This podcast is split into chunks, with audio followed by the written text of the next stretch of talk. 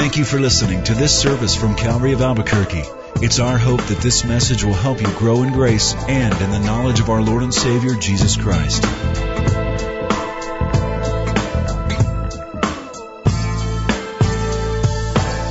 Would you turn in your Bibles this morning to John chapter 5? Can you believe it? We're already in John 5. Gosh, it's only been 21 weeks. We're really going good. Let's have a word of prayer together. Lord, it is so great to be with your people and um, to be in the same place where the songs are participated in and people are singing and thinking on you. We're, we're together in one common cause and one great goal. There's just something very wonderful about that. Uh, some are here in the auditorium, others in the overflow rooms or outside on a beautiful day. But Lord, would you bless each one? You know what we need, Father. You know uh, what we have been going through and you know that we need a touch from you, but also, Lord, I pray that we would learn how to be ambassadors and representatives to be able to reach out to others who may be around us. In Jesus' name, amen. There's a magnificent gift that is wonderful to receive. Uh, it's a little harder to dispense, and that is mercy. I heard about a poster that was posted on a tree by an, a convent, and the poster read, uh, No trespassing. Violators will be prosecuted to the fullest extent of the law. The funny thing about the poster is that it was signed the Sisters of Mercy.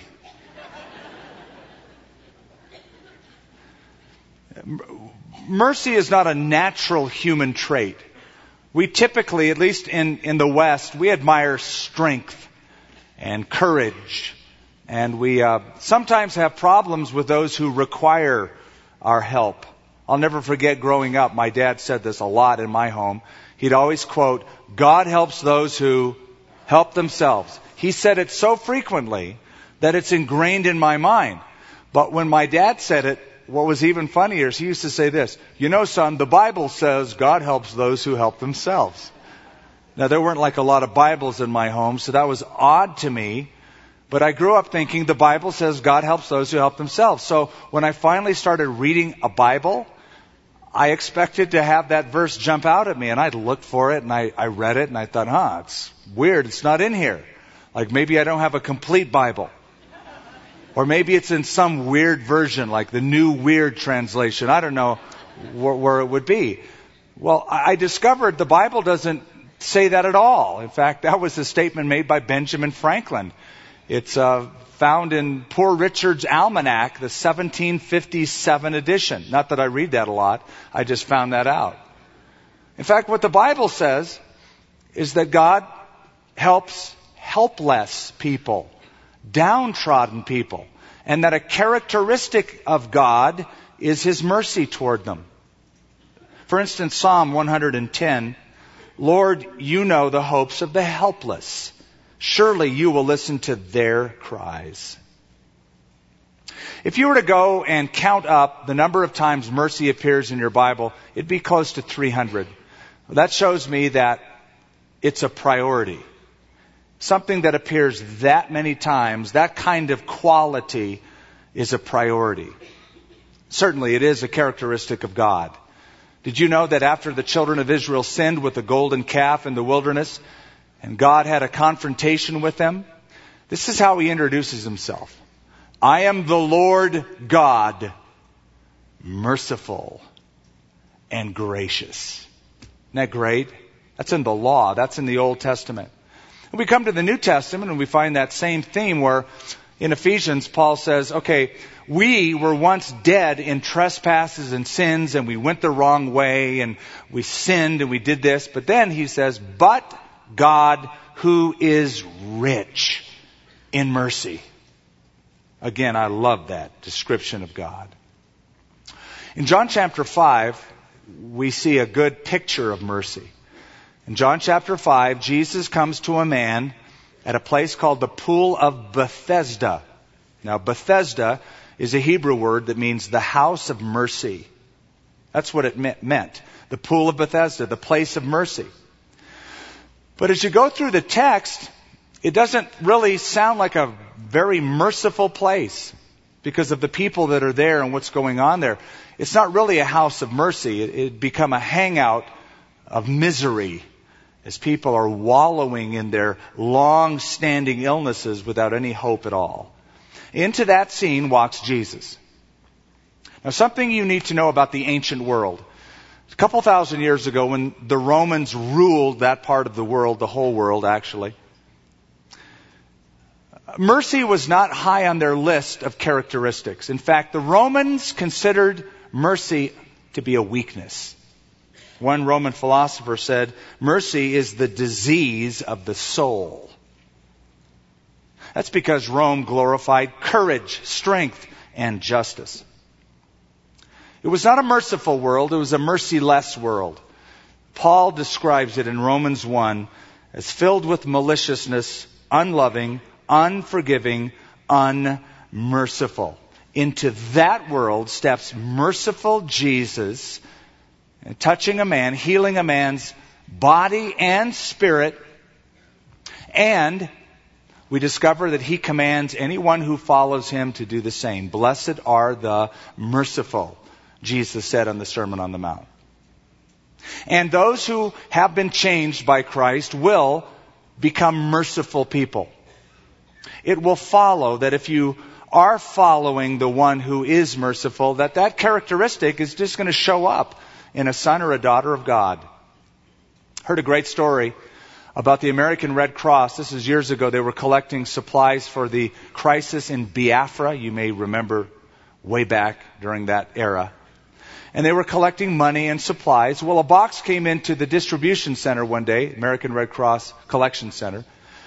And uh, on top of the box was a note. And it read, We have recently been converted. We want to try to help now. We won't ever need these things again. Can you use them for something? Inside the box were a stack of Ku Klux Klan robes. Those white hooded robes that the Ku Klux Klan wears. They had been converted, this group, and were sending them to the American Red Cross.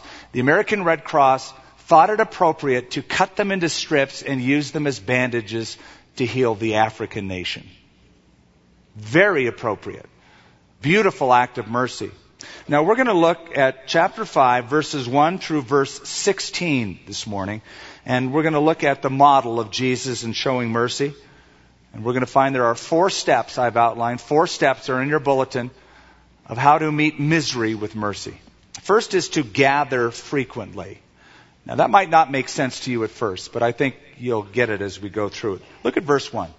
After this, there was a feast of the Jews, and Jesus went up to Jerusalem. We don't know what feast it was, but it was one of the three feasts that people went to Jerusalem for. We can only guess, our best guess is that it's Passover. And so people would gather from all over the nation to go to Jerusalem and worship. It was like their church. And Jesus was there as well. Now here's what you need to know. Judaism was far from being a perfect system 2,000 years ago. And yet Jesus limited himself to working through the channel of Judaism. He was dedicated in the Jewish temple. He was bar mitzvahed in the Jewish temple. He went to synagogue service on the Sabbath. Uh, we see frequently in the gospel stories. And Paul the apostle said in Galatians 4, God sent forth his son born of a woman born under the law. So he's keeping the law. He's gathering together as the biblical law required. Gathering with his people. But he will use this gathering to further his father's agenda, to preach the gospel, to heal a man, to show mercy to someone. My point is simple. The perfect place for us as believers to begin a journey of mercy is among other believers. As we gather frequently, we're going to find that we're in touch with all sorts of needs that has an opportunity for us to share. God's flock needs mercy. Charles Spurgeon said, some Christians try to go to heaven alone, in solitude. But believers are not compared to bears or lions or animals that wander alone. Those who belong to Christ are sheep in this respect that they love to get together. Sheep go in flocks and so do God's people. Now, what does that have anything to do with mercy? It's simple. When you gather frequently in church, like you're doing now, and then later on, maybe in a home group or in a men's Bible study or a women's Bible study, in those groups or in this kind of a setting, when you get to know people, you'll find out that some of them need spiritual things, some of them need emotional things, some need financial help, and all of those will provide an opportunity for you to show mercy to the body of Christ.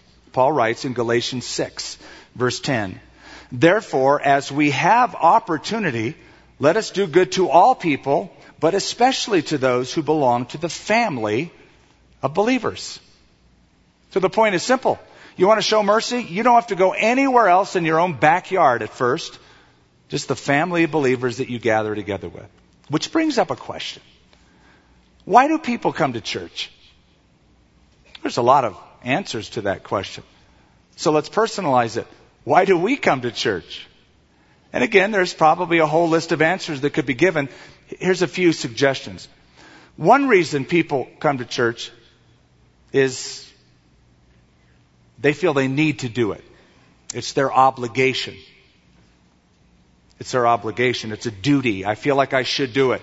It's funny, I'll, I'll be in different places around town and somebody will recognize me and one of the first things so often out of their mouth is, I haven't been to church in a long time.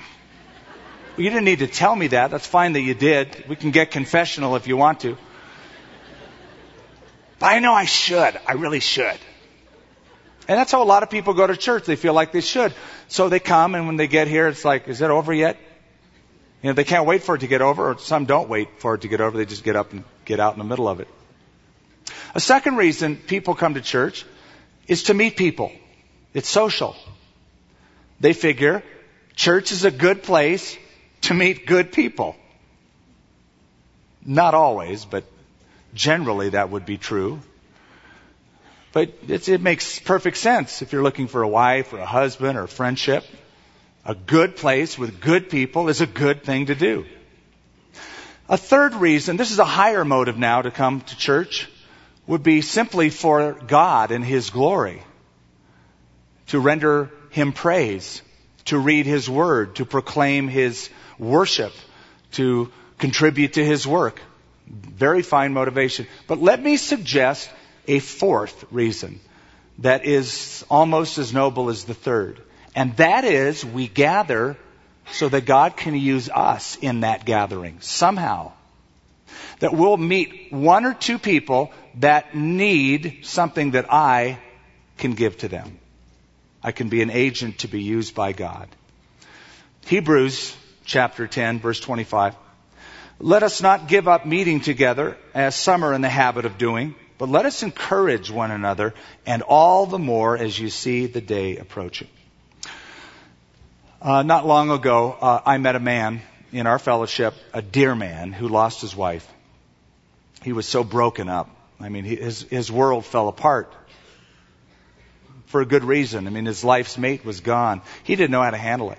And he was in such depression and such despair. And I remember talking to him and praying with him, and I felt deeply for him. And as weeks went by, I didn't see a whole lot of improvement. Weeks went by, I didn't see a whole lot of improvement. One day, I'll never forget where and when, he walked up to me with a smile on his face. I said, What gives? You look happy. He goes, Oh, I'm going to introduce you to a friend I met here. And this other man, this friend, had also lost his wife sometime way before that and had been so tender and compassionate and merciful and encouraging to that guy. Mercy happened as they got together.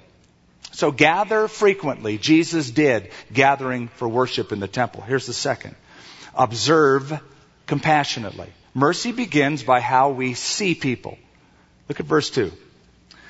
Now there is in Jerusalem by the sheep gate a pool, which is called in Hebrew Bethesda, having five porches. Now, in about a week, some of you here will be standing at this exact spot. It's been excavated in Jerusalem.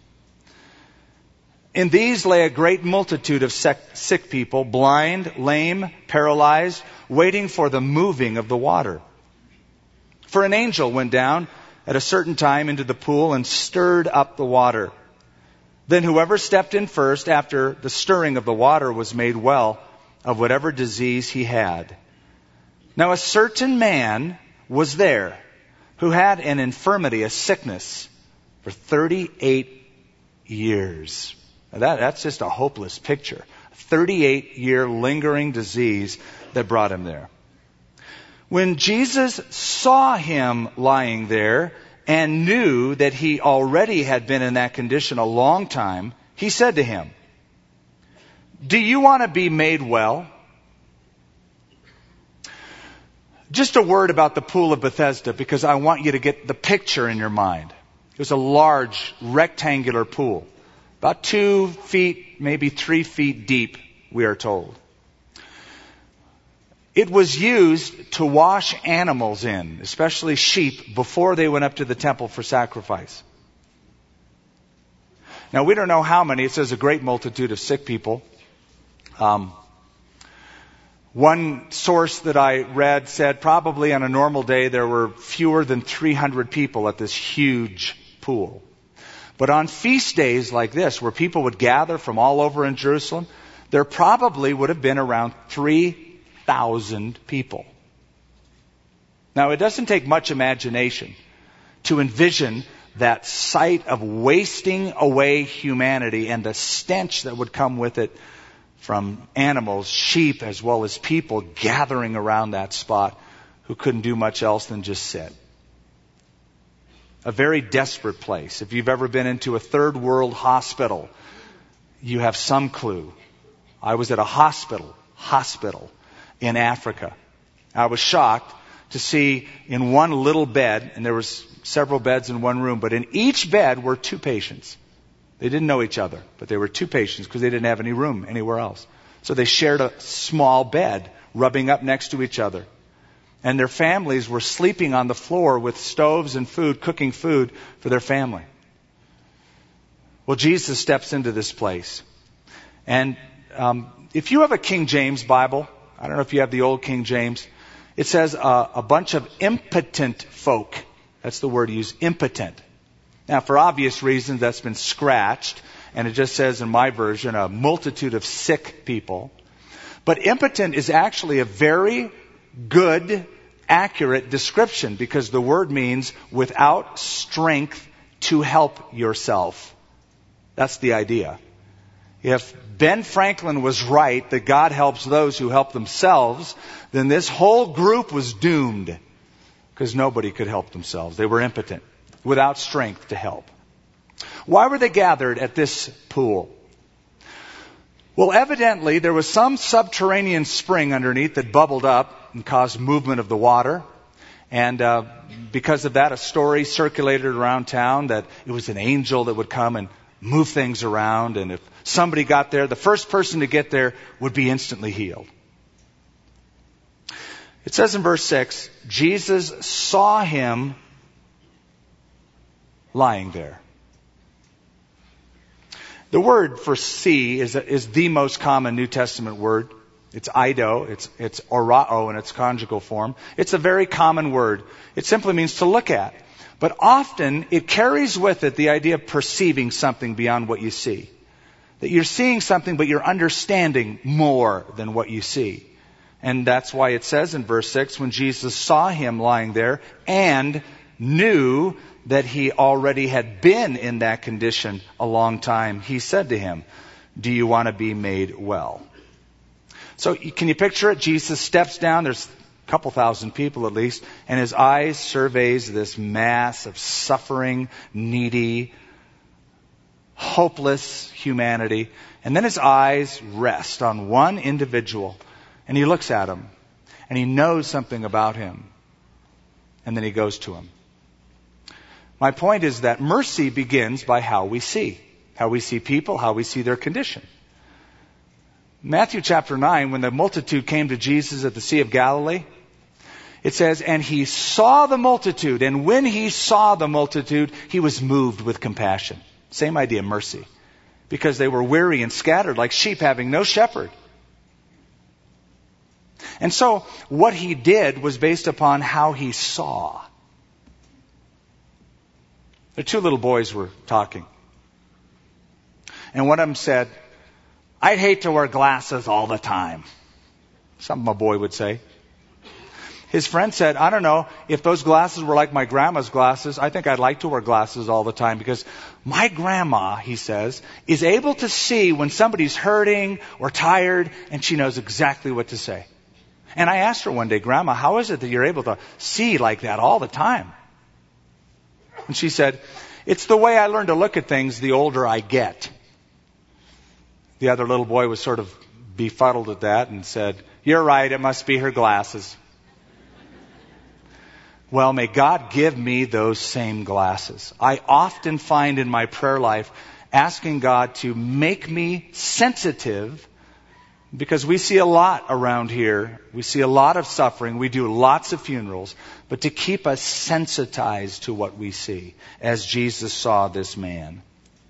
And by the way, it's this example that we find in this chapter and other places in the New Testament, the gospel story of Jesus showing mercy and healing people that has caused Christians ever since this time to engage in what we call mercy ministry reaching out to the poor, reaching out to the sick, mission work around the world, orphanages, hospitals. It's sort of ironic, isn't it, that while unbelievers are spouting off their questions to the church like, well, how can a God of love allow suffering to exist? They're just sort of standing around asking those questions. But the Christian church is the one building the orphanages and, and the hospitals and the feeding centers and the clinics example is Haiti. If you look at Haiti, just what happened a couple months ago, and yes, I know that movie stars and everybody started responding. In fact, Richard Dawkins, the very outspoken atheist, decided that he would get an atheist group together to raise money for Haiti, to show people that atheists are good people. Okay, fine. Then he wrote a letter boasting that they had collected, get this, $10,000. Okay, listen you know, a dollar towards something is good, but he raised $10,000. And I thought, if I were Dawkins, that's the la- I'd never want to admit that. Because in the same period of time, just one Christian organization that I work with raised like $100 million for Haiti. And that just shows that Christians, like a groundswell, will raise up when there needs the time to be shown mercy. I love that. I love that about the body of Christ. I was in Iraq years ago when um, the first Gulf War, after the first Gulf War, I was there carrying some of your presents. 32,000 of those shoe boxes that you pack every year. So we brought in about six semi trucks, 32,000 shoe boxes to the children of Baghdad and around Iraq. Well, when we got there and we're unpacking these things, um, I was there uh, uh, on my team. A Canadian was there, a Lebanese man, a couple others, and um, they wanted to know who we were, what we had, and why we were there, especially since the UN said nothing can go in. So they wanted to know why we were there. Well, one of the people we met with was the Minister of Religious Affairs for all of Iraq under the regime of Saddam Hussein. And we said, Sir, we want to make it very clear. We are not here in the name of the American government. We're not representing America. We're not here in the name of the Canadian government or the Lebanese government. We are here in the name of the Lord Jesus Christ, who told us that we should love people that He created in His image and share that love with your children. And we told him why we were there. Told him a little bit about the Lord. His remarks, I'll never forget. He looked at us and he said, Do you know that until now, we have always believed that it's the Christians of the world that hate us? Isn't that a statement? Isn't that an amazing statement? Why would he think that it's the Christians of the world who hate him? Hate them. Because he had equated the Western culture with Christianity. He thought they're all Christians, they're all against us, Christians hate us. He said, Now, sir, I realize it's the Christians who love us. That's what we wanted to leave with that man. And it was left with him.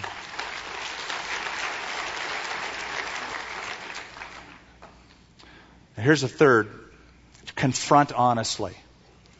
As you gather frequently and you have the opportunity to share with people mercifully and you uh, observe what's going on in their lives and you have compassion, there may come a time, and there probably will, when you have to confront that person who is suffering and in need with something at a deeper level.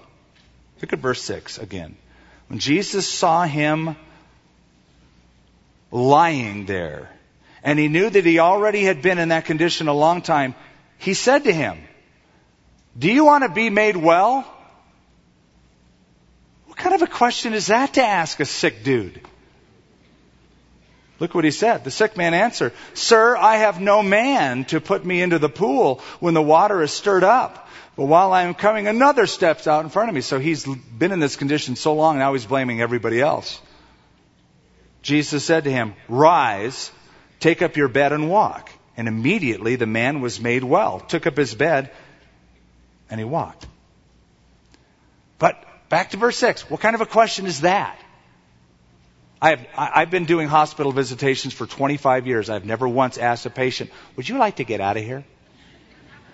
Duh! So why would Jesus ask that? Verse 6 is a clue. Notice it says he knew that he had already been in that condition a long time. Jesus is honestly confronting a man who had become so used to this lifestyle that Jesus is saying, Are you sure you want to change?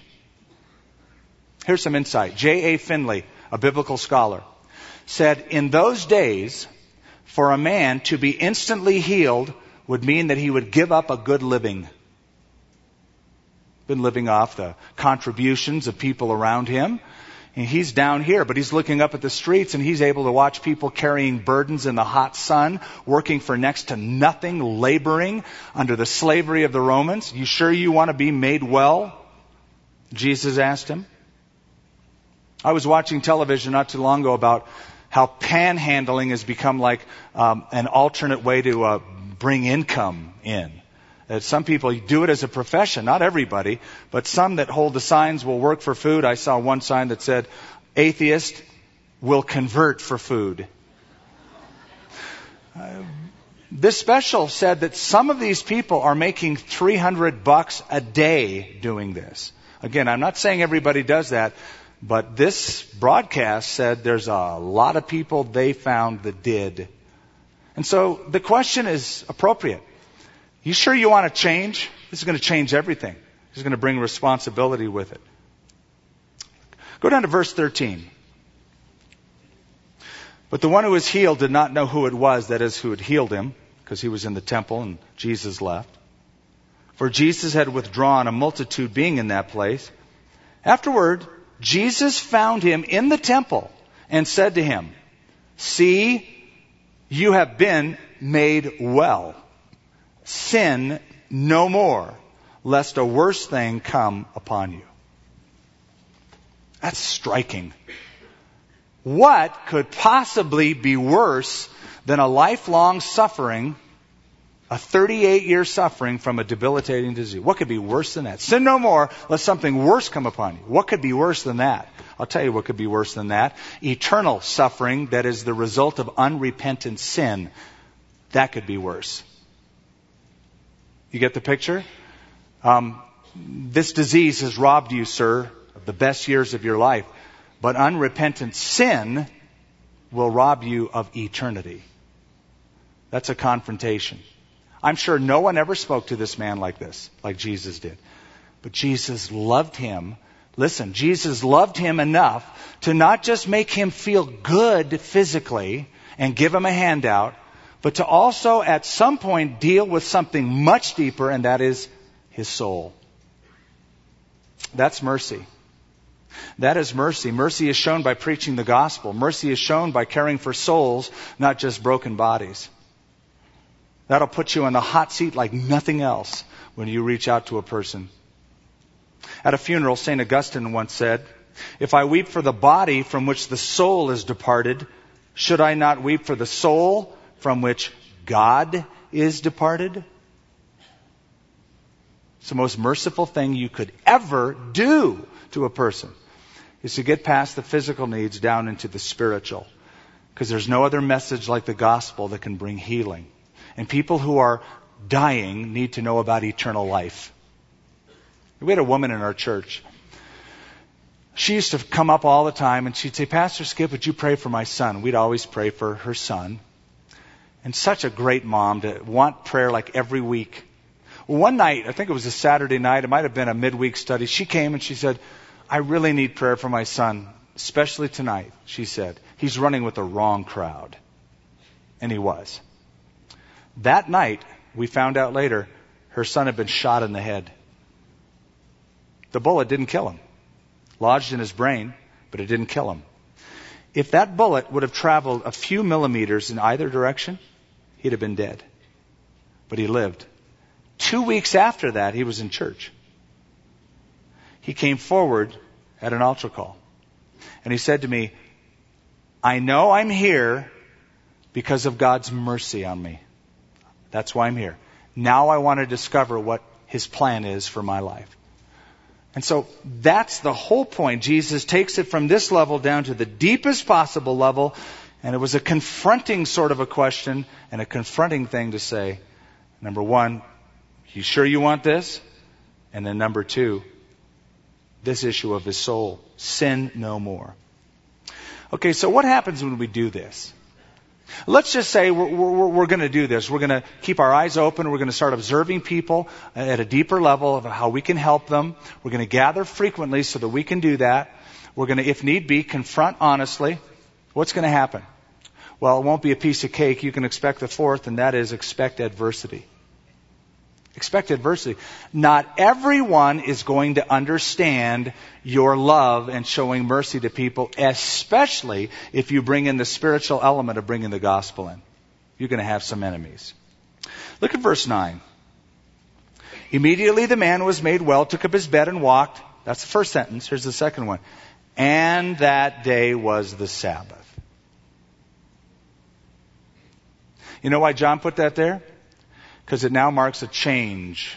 It marks a change against Jesus because he did this. It's sort of like if this were a, a movie script, the music would change right about now and go, and it was Sabbath. Do, do.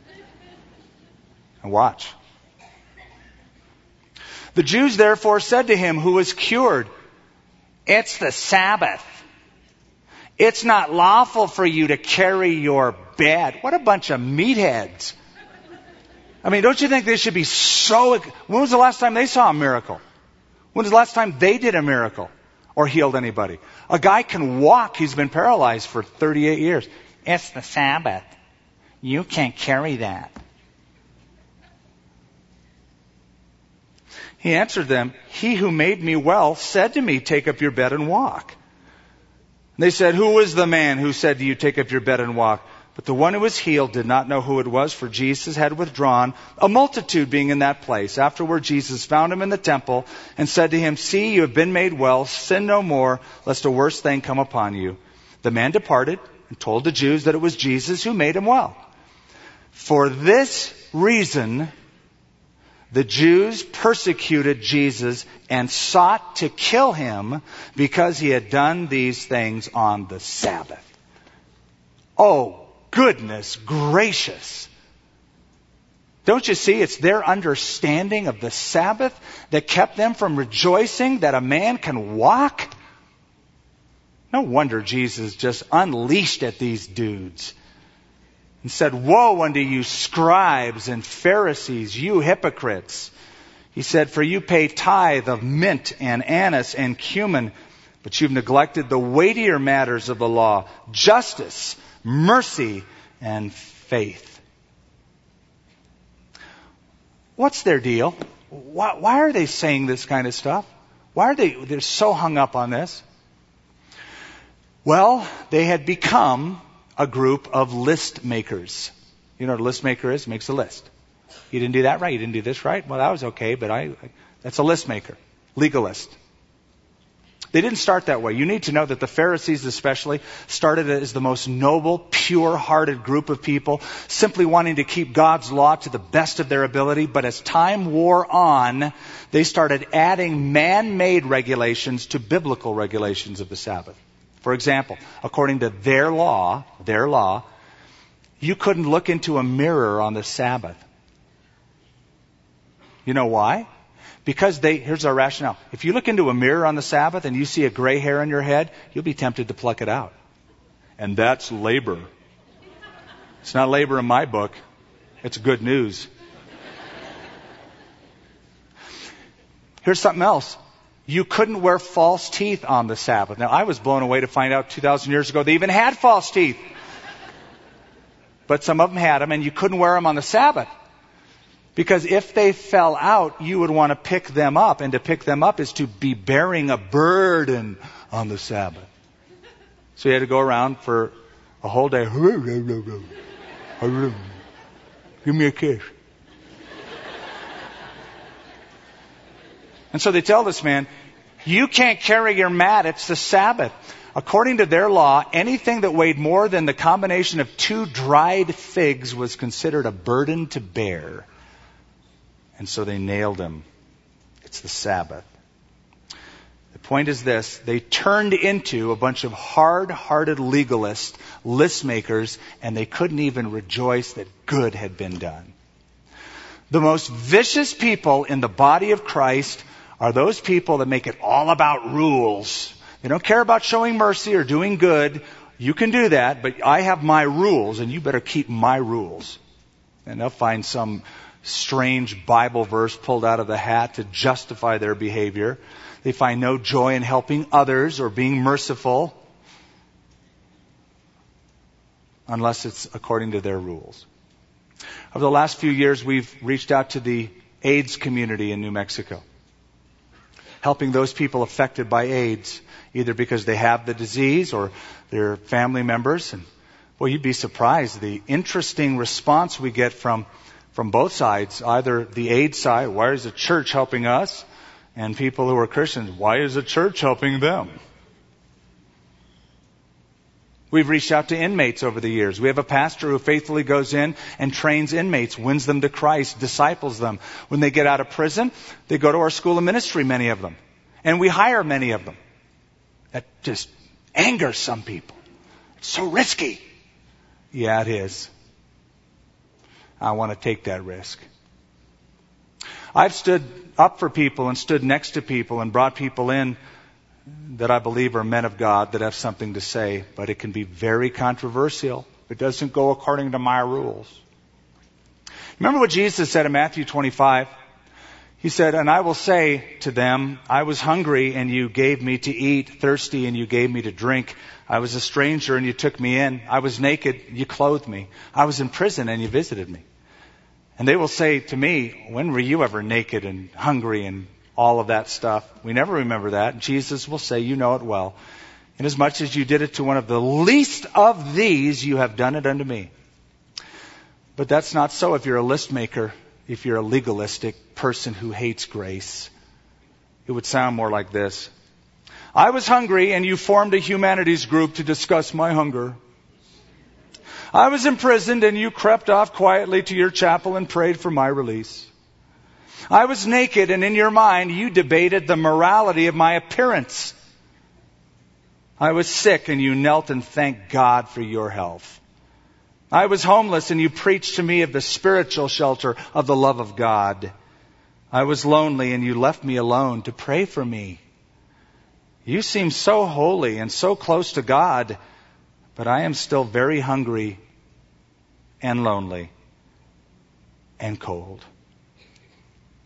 As we close in prayer today, let's ask the Lord to give us new eyes to be able to see those who are hurting around us, to reach out physically as well as spiritually, and also to pay no attention to those among us who are too narrow to care. Heavenly Father, how we thank you for your wonderful mercy as exhibited through the Lord Jesus Christ, going down into a pool of people that it seems had never really been visited before. They were the castaways. They were the diseased who would die anyway. Jesus, on a number of levels, showed mercy to that man. We don't know why that man. We don't know about the other people that were left untouched, but this man was touched. And you commanded us to be merciful. In that house of mercy, that hangout of misery, you gave us a prime example. Help us, Lord, to not just hear a message, but to work your works. Always in the name of Jesus, always with the ultimate goal of seeing a man, a woman, a child led to Christ and brought into heaven, lest a worse thing than even physical malady happen to them. In Jesus' name, amen.